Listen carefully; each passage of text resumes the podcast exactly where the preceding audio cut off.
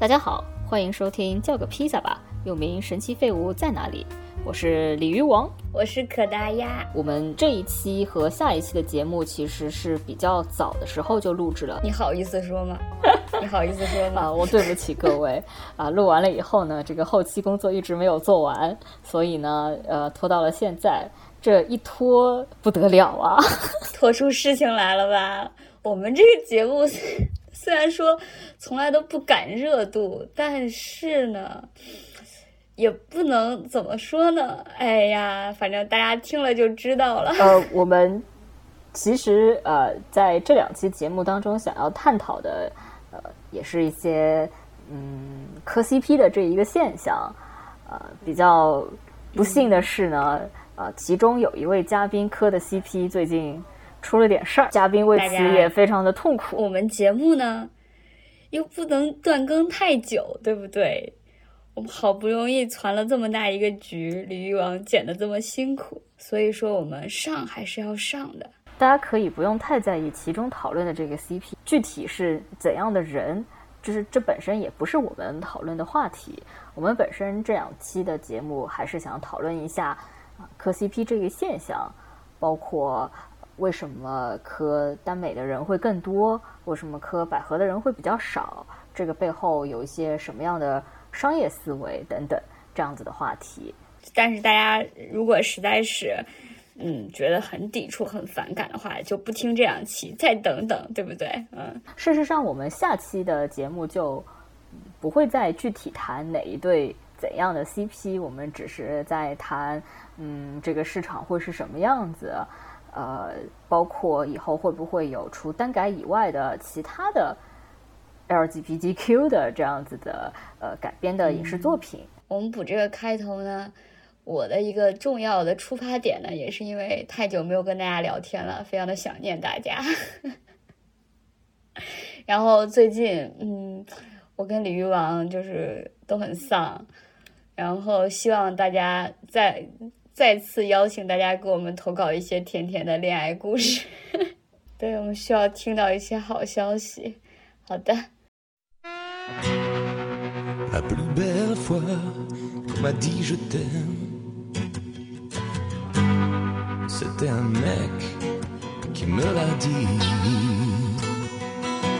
大家好，欢迎收听叫个披萨吧，又名神奇废物在哪里。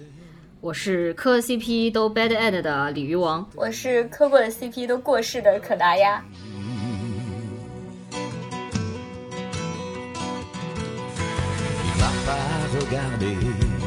大家听我们今天的这个名字就知道我们今天会来聊一些什么样子的话题了。鉴于我们两个磕呢数量也不太多，对吧？最后结局也不太好，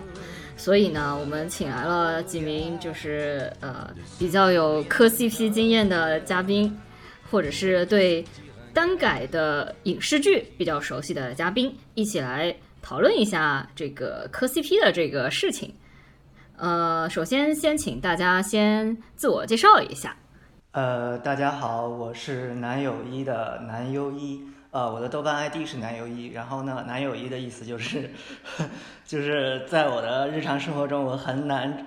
找到属于我的那个一，我磕不了自己的 CP。自我介绍已经拉到这么高的一个水准了吗？压力好大呀！接下来的嘉宾，男友一这件事情，我觉得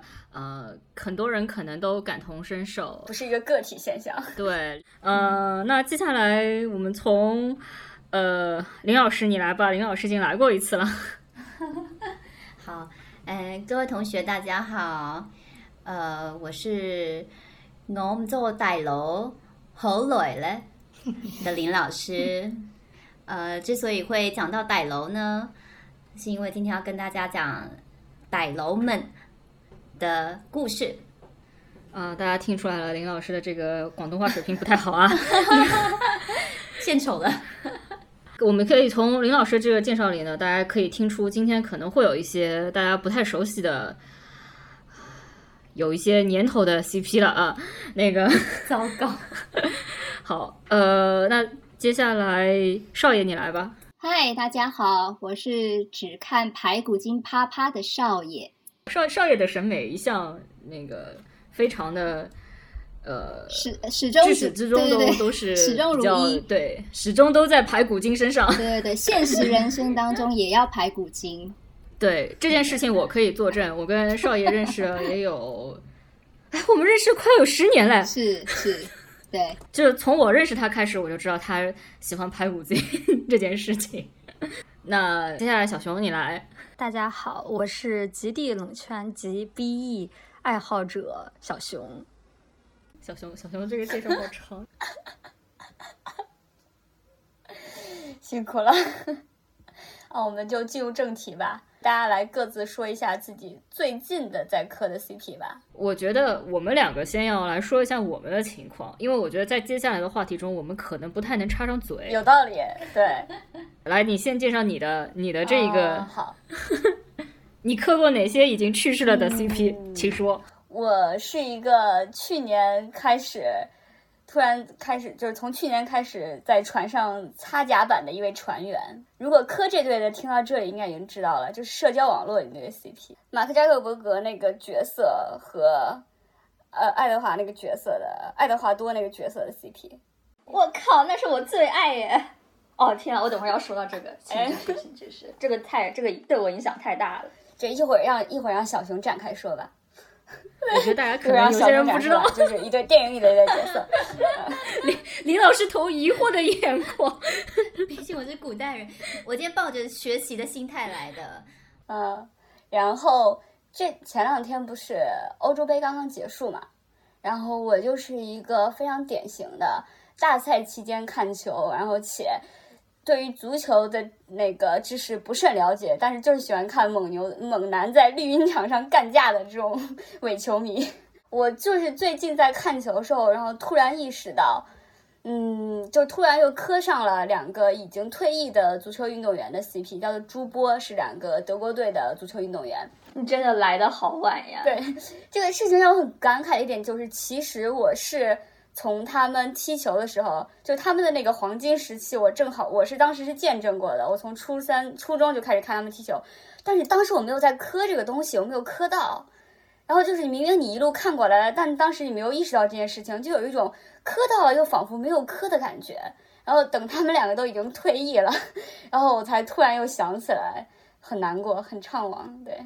啊，然后我和鲤鱼王一起磕过金靖和李佳琦的 CP。 对，这个就是我最近磕过的一个已经 bad end 的 CP。 我觉得在今天应该比较难得能就是有机会讲一个男女的 CP 吧，这个所以必须要在就是一上来的时候讲一讲。就虽然我也不去看李佳琦的直播，但是他们两个 cut 让我觉得非常非常有趣，就属于是相声 CP 一样的感觉。至于其他的，我本身不是那么容易沉迷磕 CP 的，所以呢我也很难说得上来。我只能说，如果一定要说 LGBTQ 这个领域的话，我本身最喜欢的漫画家都是画这个话题的。我可以给大家安利一下中村明日美子和志村贵子，对，特别是后者，他 LGBTQ 就所有的这些话题都画过。那但是我觉得这也称不上是一个磕 CP， 所以我们今天来讲一讲。首先就是大家先分享一下大家磕的CP 是什么，最近正在沉迷于什么样的 CP， 以及你为什么沉迷于这个 CP， 对不对？比如说我看 BL 漫画，但是我可能也没有那么，我虽然觉得这一对比较好，但是我也不会像有一些朋友看单改剧，或者甚至不是单改的，就是一个比较普通向的一个剧或者是漫画，但是非常磕其中哪一对男 CP 这样子那么强烈。就有可能一个已经画成BL漫画的反而没有被表现出来的那种关系更让人着迷。所以呢先听听大家的啊，大家对于就是自己正在磕的这个 CP 最着迷的这一点分别是什么。小熊先来吧，我觉得小熊的那个实在是有点广啊。好的，我真的是，我已经看到这个 keyword， 我就写上了200个我磕的 CP， 然后我在思考最近磕的是什么，最近磕的是什么。其实我想，就是时间上来讲的话，我有一个一直都在磕的 CP， 其实就是像刚才提到的，就是它原作是一个所谓的正剧向，是《悲惨世界》。然后但是呢就是里面其实原作者并没有让他们成为一个 canon， which 就是说他们两个并没有真正的被原作者承认是一对儿。但是我磕的好快乐呀！他们是那个悲惨世界里面的，而且是原著里面的那个安卓拉和格朗泰尔，这个是我就是一直在磕的。但从时间上来讲，最近磕了一个磕，当时也是很沉迷。然后今年3、4月毕业了一对 CP 是与日俱增，他们是一对 RPS， 而且是一个有点像蛋改，其实又不是蛋改的一个国内的国产剧出来的，是根据当时《盗墓笔记》里面的一对就是国民 CP 平邪，然后他们改的一个剧叫那个天哪，它叫什么笔记我都已经忘了。总而言之呢，就是一个对终极笔记，对终极笔记。然后我就是也磕的天翻地覆，然后也把我身边的人都拉进来磕。我们就是从就是回味当年的平邪，到磕这一个剧里面的平邪，然后再到磕这个 RPS， 都是磕的就是24期一个。就是连续不断的一个007的磕 CP 的方式。我打断一下，就是我觉得 RPS 可能需要说明一下，因为我自己看到这个词，我还是有点觉得不是很熟悉。好。RPS 就是 Real Person Slash， 它其实意思就是说是两个真人的那个真人的 CP， 因为其实大多数的时候大家都是基于一个原有的那一个就 fictional character 进行二次创作嘛，但是 RPS 就相当于比如说我看一个剧，但是我看这个剧的那个演员我也磕他们的，就是你希望这个两个演员在一起，他们就是一对儿这种感觉。千万不要惹到 RPS 的 CP 粉。林老师你不要做笔记了，我们不是在做 lecture。你们真的要体谅老人。对 RPS 其实举例就很好理解了，就是典型的就像博君一笑就是 RPS 了。对，博君一笑涉及到真人之后就是很容易出现一些爱恨情仇，对不对？对，非常。你是那个盗墓笔记的书粉吗？这个其实不好意思暴露一下年龄，就是当年我很小的时候，我的确是比较喜欢盗墓笔记的，而且我喜欢它不是说我觉得这个书写的有多好，但是真的就是那个时候曾经南派三叔还是有那么一点点东西的，那个时候就觉得天哪，这们的感情好真挚啊！特别是我现在还记得，当时我看的时候，其实《盗墓笔记》还在连载，那时候大概我刚看的时候，而且我还是在当年百度贴吧的 BL 小说吧里面看别人开了个帖子，说最近有没有人在看这一个网络小说，然后说这里面的就是男主和男二非常好磕，我闻讯而至，然后赶过去，那时候正好是他出。第7部之前，《盗墓笔记》第7部之前，所以那个时候恰好是我见证了《盗墓笔记》就是在国内如何从一个网络小说成为了一个国民向的 CP， 然后从那个时候我开始追。所以你在看那个书的时候就已经磕这一对的角色的 CP 了。对对对。那你在看到他就是《终极笔记》拍出来之后，你觉得就是你他们是满足你对于这一对 CP 在这个剧情里面的表现？我觉得还是挺满足的，因为《盗墓笔记》它从那个南派三叔脑子不太对的时候，就是它影视化的时候，其实出了非常非常多的烂剧，就相当于观众，特别是你作为一个曾经还是一个比较真情实感喜欢过的人，我到现在其实还有南派三叔的签名，就当年第7本的时候，可见我是一个多么真情实感的人，但是。就后来他拍的剧实在是太烂了，然后那个时候其实是蛋改剧，就从《盗墓笔记》那段时间开始吧，蛋改剧其实在摸索成为现在所谓的蛋改剧的一个过程。然后我觉得南派三叔他自己有一段时间他没有想清楚，他一方面觉得这是就是里面的这种男性的暧昧是个很好的卖点，但他一方面他又不想去特别卖这个东西，但是他现在就是完全已经想通了。但是所以就是那段时间影视化到现在出了很多很多部，没有一部是可以看的，除了这部《终极笔记》。所以我其实在看的时候，我本来听到大家都在夸我微博首页所有人都在夸这部，我一开始还是抱着非常不敢相信，只是想过去看看笑话的心态，然后点进去了，然后就从此开始了我一段奇妙的旅程。后来是怎么磕上真人的呢？真人的话，我想了想，其实我在这其实我磕 RPS 磕的不是那么多，但是我还是挺真情实感的磕过一些，可以等会儿再讲。但是我觉得磕过其实是现在想想了，说实话，就是我从终极笔记和与日俱增这个坑里面，相当于自己真正出来了之后，我觉得有一部分也是当时的营销，然后有一部分也是。磕到了也是，就的确是观众的一种还是对爱情美好的想象吧。在所有就是可能性里面，我倾向于去相信他们是相爱的，所以有的包括那个时候就是的确看完证据之后还在这个坑里，觉得我又想吃点什么，但我不想跑路，所以我就觉得不如来磕 RPS， 然后一下嘴发现真相。我感觉这个心路历程很具有代表性。对，我觉得那个接下来可以就是请少爷来讲讲，因为他现在也在这个真人的坑里真相。对，因为我说老实话，我当腐女的资历啊，应该说在我小的时候看 BL 的时候，那个时候还没有腐女这个名称，我已经20几年看 BL 的资历。然后其实从以前到现在没有。不算是一直有磕过什么 CP， 以前也没磕 CP 这个词啊。以前我们比较会讲说官配然后什么的。对，我是比较属于官配派的。那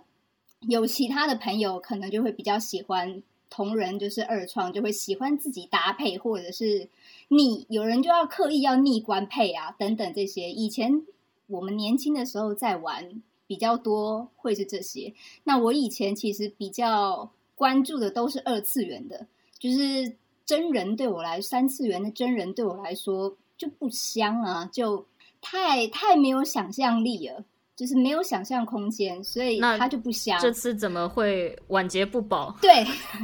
我就说年纪大了，就是就可能有点像是体质改变，你知道，就像是怀孕了一次之后，你可能身体体质会有点改变。你又想说年纪大了，可能也有一点这种倾向。这一次其实是我是先在我在我 Facebook 上面看到我朋友晒出一组山河令的结尾的图，结束的图，这样子就是最后的那个大结局。然后呢，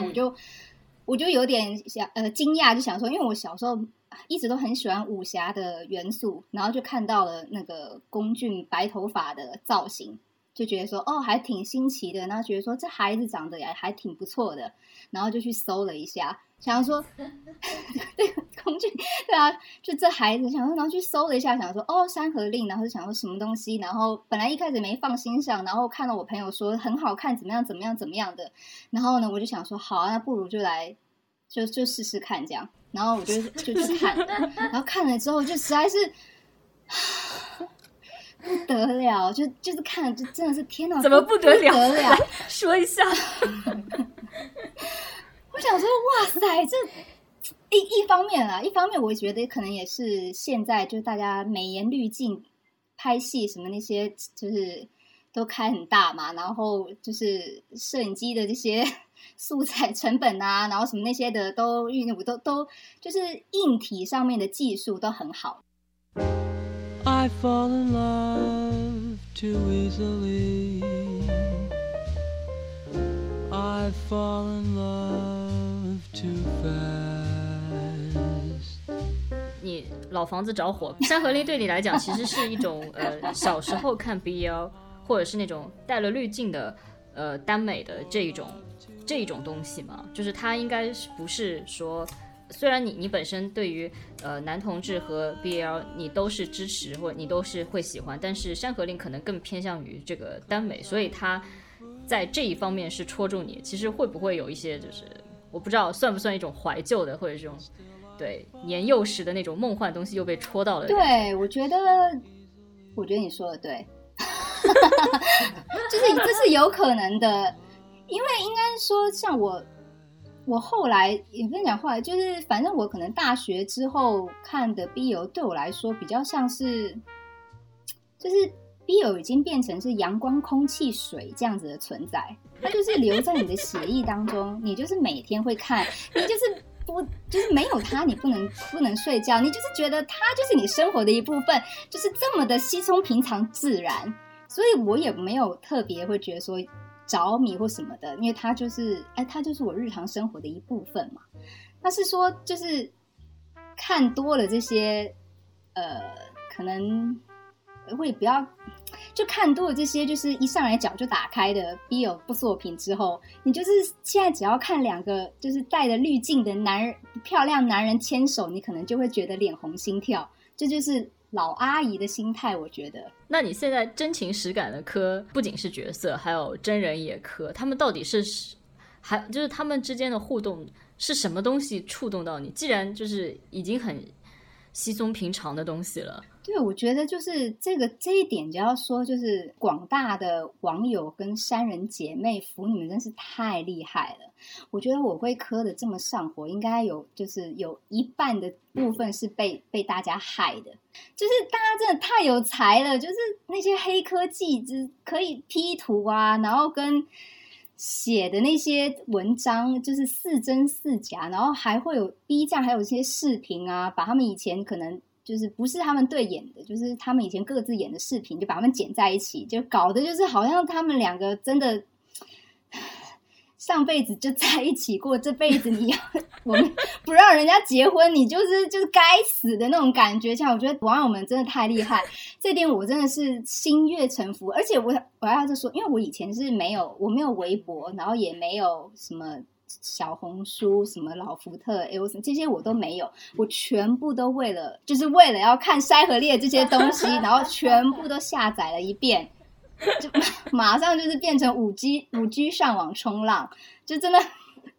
很夸张。因为我本人就是比较其实是偏向二次元的嘛，就是我官配什么那些的这样的，其实我就是我本身不磕也不太追三次元，就是不太追真人的东西这样。那但是因为他们这一对呢，是因为我先看到了真人照片，就是我刚说龚俊的白发的那个造型嘛，觉得还蛮漂亮的，所以才去看他们这一部戏这样子。所以对我来说，从一开始的那个应该说心理障碍就没了。因为我假如我觉得我自己如果说我是先看原著的话，它原著是天涯客嘛，那如果我先看原著了然后再看剧的话，我觉得我有可能就磕不下去了。因为我如果曾经有一个想象空间，但是他后来塞了一个真人的实体给我，他如果跟我的想象不符合的话，那我可能就没有办法接受，所以我可能就会磕不下去。但是因为这一对山河令，我刚好对我来说顺序是颠倒过来的，就我先看到了真人，然后我看了一下剧之后，我才去看了原著，然后之后再把这些东西就是剩下补完，所以我直接就是跨过了我中间那个想象空间的那个部分。我觉得这也是我这一次怎么会就是摔得这么惨的一个原因之一。再来就是他们确实就是在营业啊，就是营业这个部分，我觉得其实某些程度上面是有意识的在去做这些事情。那两个或多或少啦，因为毕竟说可能现在年轻的男孩子，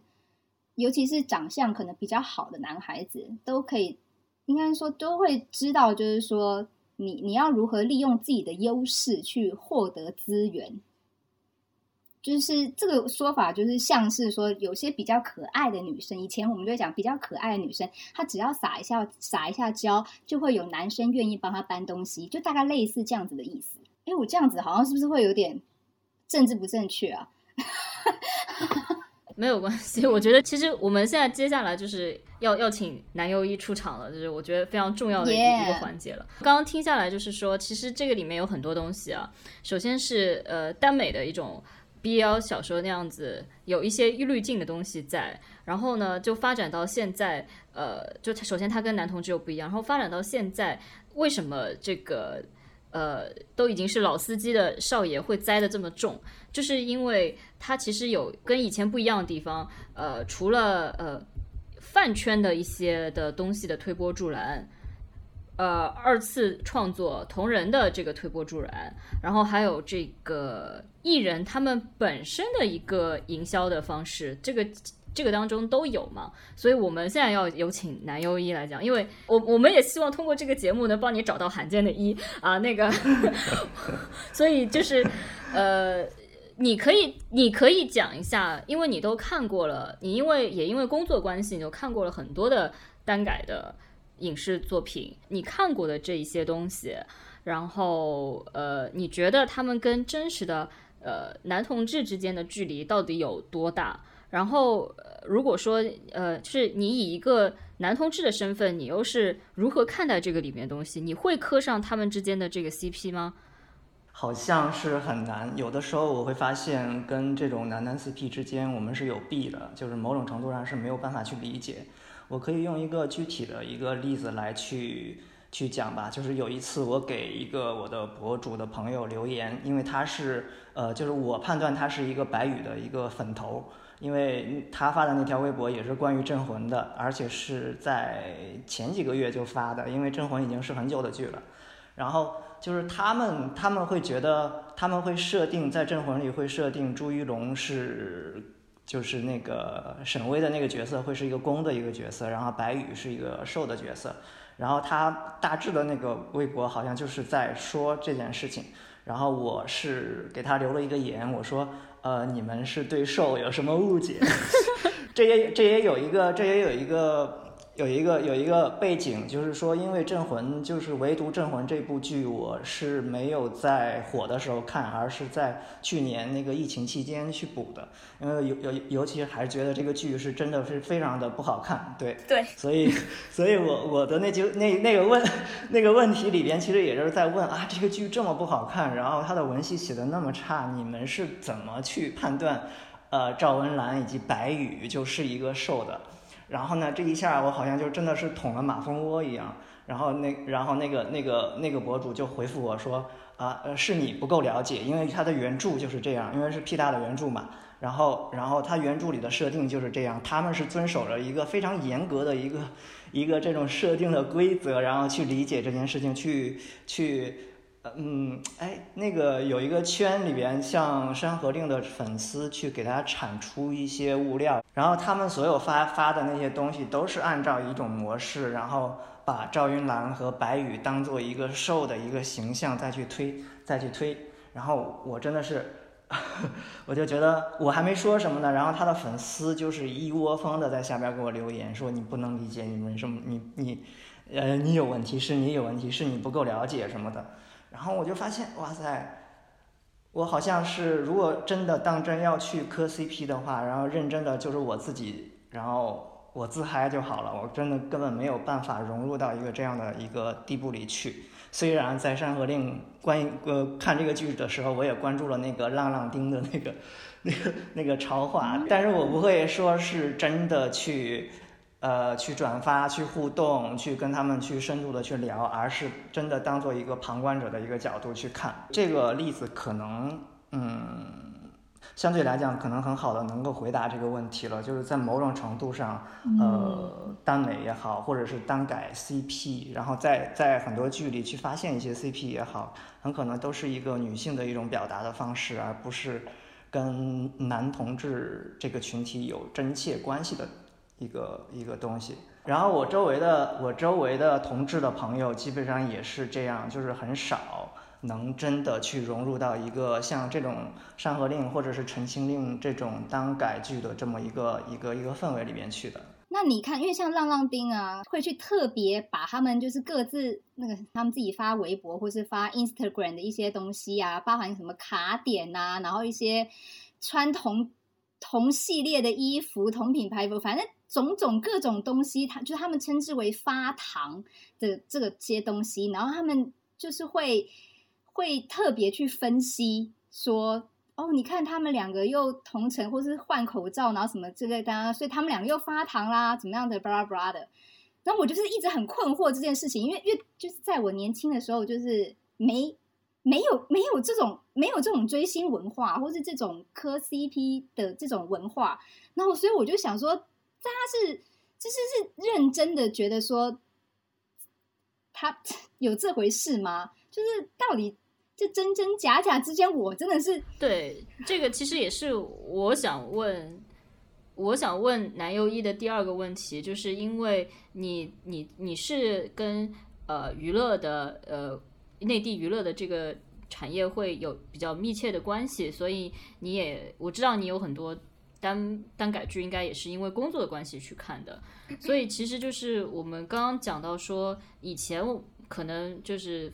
有一些读者会自发进行同人创作，可是现在有很多是送到你面前的，像是一种营销方式一样的，你是怎么看待这个东西的呢？这个很大程度上它也很复杂也很简单。复杂可能我可以用我自身的一个经验来说，比如说我个人虽然是个工作，但是我也会去关注电影和电视剧的这么一个国内的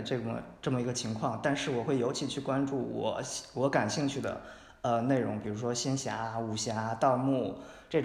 这种题材，基本上它只要一推出来，我就会是一个早鸟，我会很快的就去入坑去看。然后基本上上瘾、陈情令、山河令跟终极笔记，我都会是最早的一批观众。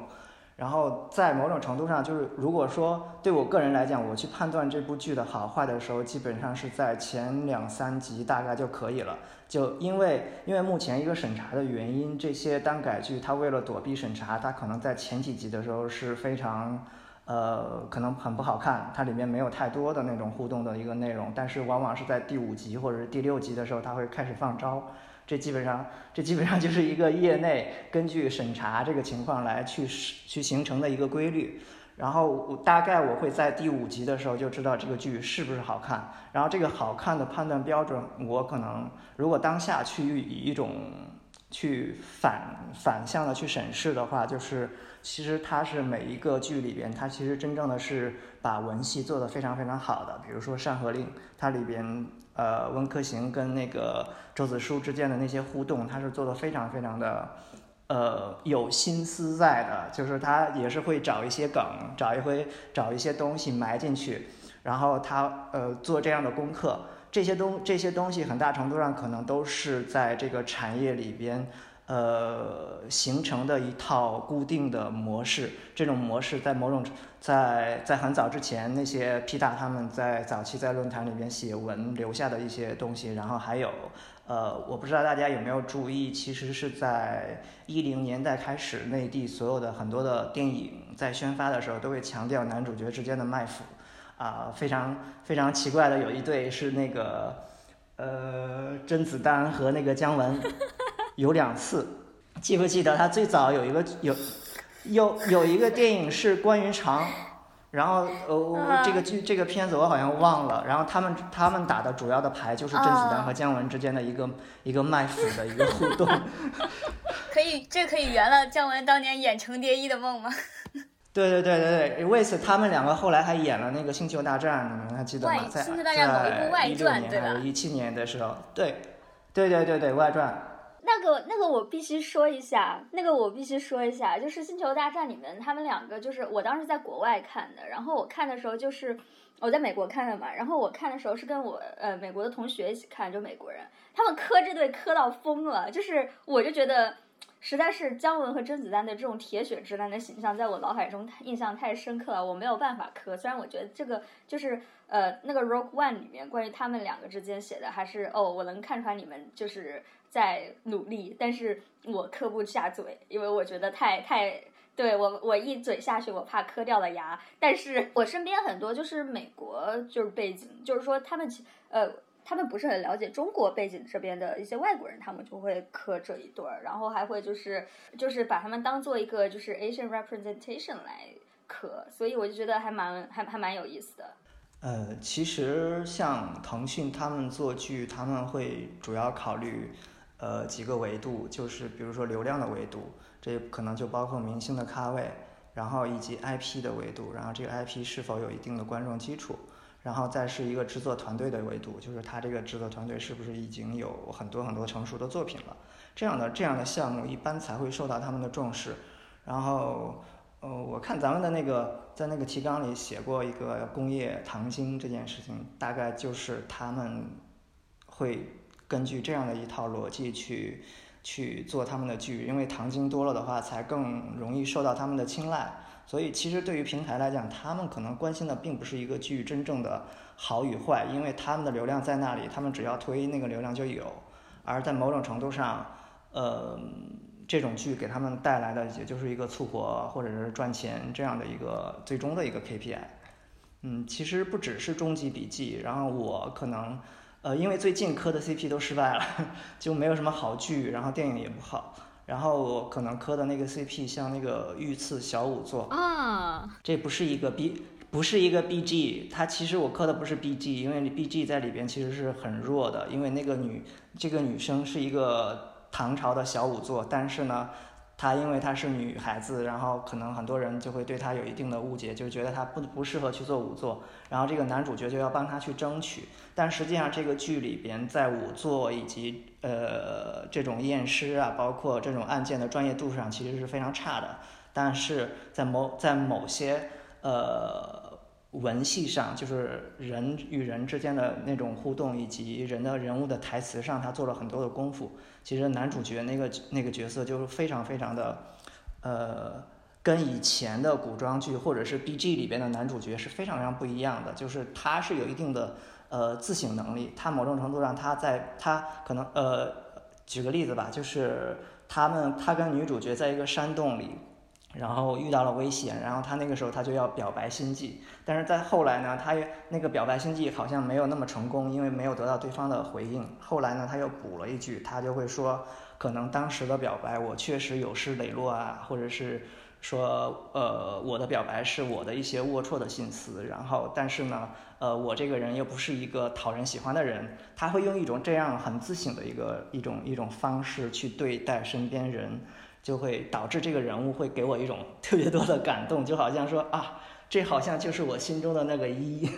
然后这里边就有一个真正的 CP 就出来了，就是这个王爷他有一个哥哥，这个王爷的名字叫萧锦鱼，我们就会叫他小金鱼，然后他的哥哥的名字叫萧锦鲤，然后我们叫他小锦鲤。这个王爷呢，从小的时候看到他哥哥溺水的时候，是不惜自己的性命救了他一把的，然后为此还落下了一个病根，就是非常的多愁多病，然后又非常的有智慧。然后他的哥哥就变成了一个护地狂魔，就不断的在呵护他，然后他下了雨淋湿了，或者是说他又去救女主角，然后也是不顾自己的性命的时候，然后他的哥哥就会在那个地方就会各种争吵他，说你为什么不顾惜自己，在这样穷乡僻壤的地方，你如果出了事情之后那我怎么办之类的。然后其实他兄弟俩的戏份非常的少，也不是特别特别多，但是就是很好磕。我想问你，就是说你磕这个兄弟的这个 CP， 你是把它当成一种骨科 CP 科，还是说你其实只是喜欢他们之间的这种互动，而他们的这个关系不是一定要是那个样子的？他要一定成为 CP 的，在某种程度上，我可能刚开始的时候，他这个剧的设定是他是一对兄弟，但是慢慢的，你那些蛛丝马迹会告诉你，他不是一个真的兄弟，他们不是一对双胞胎，而是有其他的渊源，最后他们成了兄弟。所以你其实是伪骨科啊，很好啊，好棒。所以对我个人来讲，就是很大程度上不单单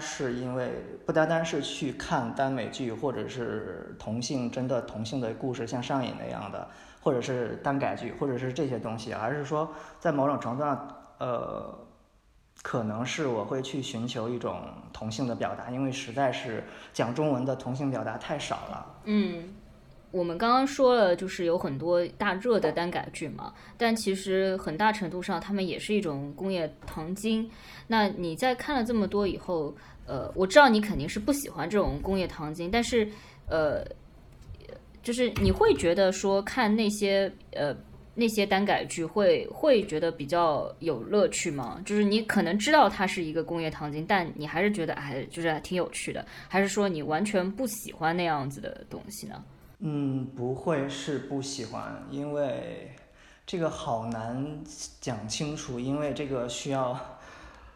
非常大的自省能力。我觉得某种程度上可能是跟女孩子去看一些BG 剧，或者是大家去看男 CP 的这些网文或者是剧，其实是一样的道理。对，它是一种想象，在某种程度上山河令也好，还是陈情令也好，也是都给了我这种男性之间的一种情感的想象的。然后陈情令跟山河令之间其实有很大的区别，然后在制作上其实有很大的区别，就是在于陈情令是真正的单改剧，它是把两个人的感情改成了一个兄弟情，然后一种类似于友情的那么一种江湖气息在。然后但是山河令里边它是真正的说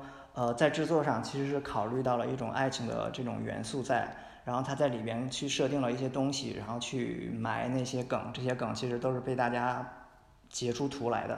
然后那些都是真实存在的，包括一些后期的配音的改变。然后其实在某种程度上山河令是真的一种可以给到我一种真正的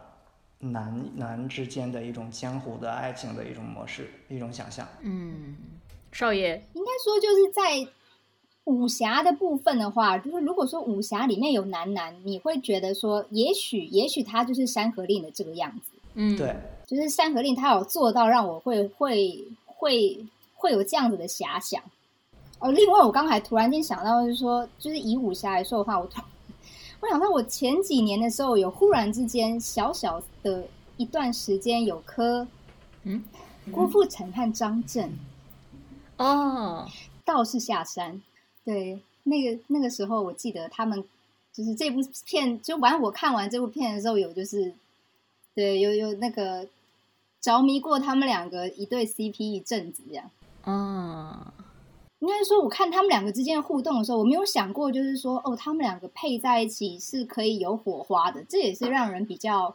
出乎意料跟会觉得惊喜的部分。好，鉴于林老师又做了一页的笔记，我实在是看不下去了。我们让他把这个话题说一下。现在有请林老师，你来介绍你的那个有些年头的 CP 啊。啊，不是啊，这表示我听嘉宾们发言听得饶有兴致。嗯，其实我觉得刚才大家已经开始讲到一些武侠跟武打的元素了嘛，所以我其实蛮开心，就是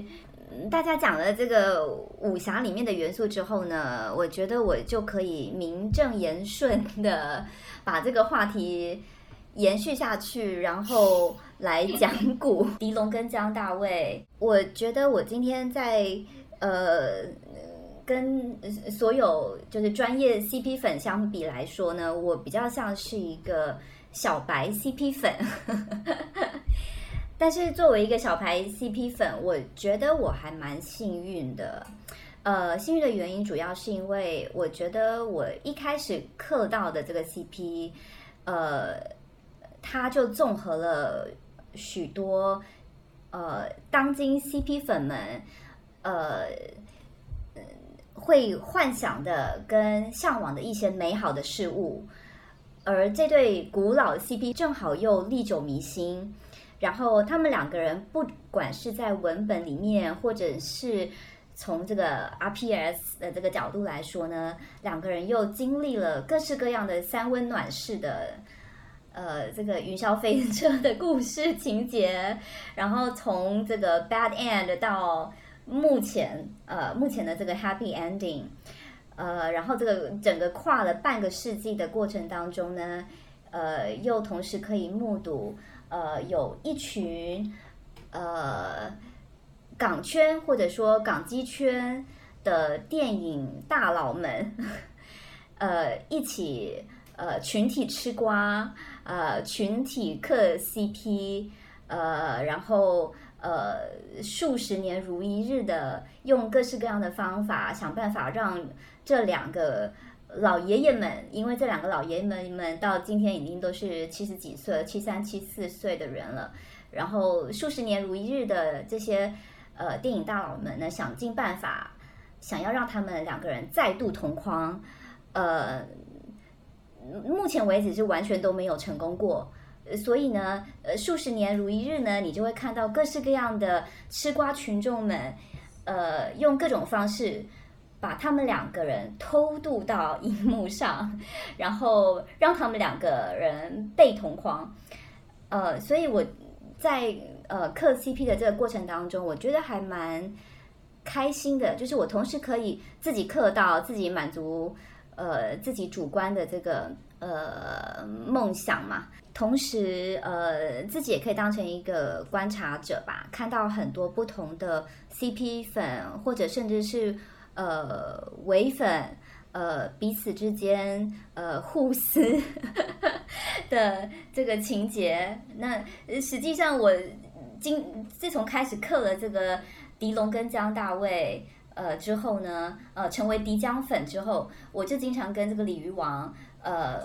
提问跟抱怨，以及提出很多我不解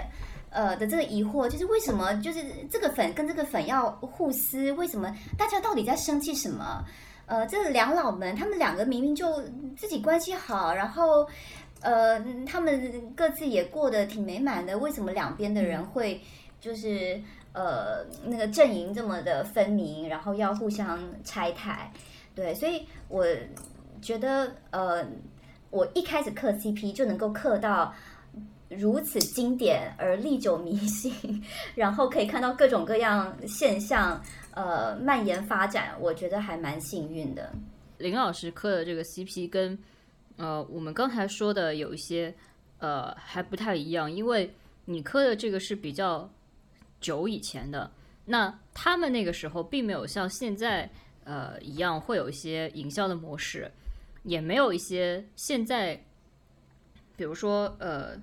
规范，也不能说规范吧，鼓动饭圈的一些行为，也没有一些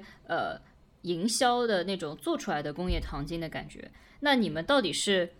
怎么磕上他们的？就是到底是什么让你们觉得他们有什么呢？好，我觉得其实从这点来说，我跟大家比较不一样的是，首先我不太看那个耽改，然后我几乎没有接触什么同人文，但是我就是一直以来是一个武打电影的电影迷，然后我非常喜欢香港电影，所以我这个进入这个 CP 的方式呢，基本上是非常单纯的从这个电影的文化跟电影这个数十年的电影圈互相一直不断在互射或者是复制这样的一个过程当中，去看到这个 CP 生产并且蔓延的这个现象。那其实我到现在我仍然是有很多的疑问，就是我其实不完全认为狄龙姜大卫他们当时在70年代的时候邵氏电影公司到底从多大的程度有把他们，因为他们当时其实也是官配，但是他们到底在多大程度上面是真情实意的或者是有掺了多少糖精？其实这个我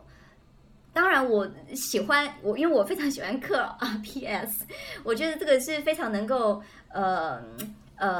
带入这个现实生活当中的情感嘛，所以我从一个粉丝的角度的话呢，我会比较倾向去把他们看成是两个人是的确有非常深厚的感情的，而这一点加上他们两个人演员的特质的确跟现在的这种非常糖精的文化程度上是有很大的差别的。所以这一部分呢就像之前你跟我说的嘛，他们的确比较像是野生甘蔗，但是这里面有没有商业的操作，我其实从客观，我如果把粉丝的这个身份抽离开来，从客观角度来说的话，我觉得还是有一点的。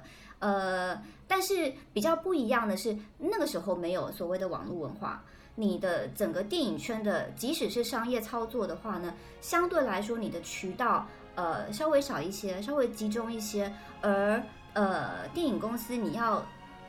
去掌握粉丝们的喜好，他们能够掌握粉丝喜好的方式可能相对来说也会比较单纯，比较单一化，跟现在相比。所以这部分来说我觉得还是比较单纯的啦。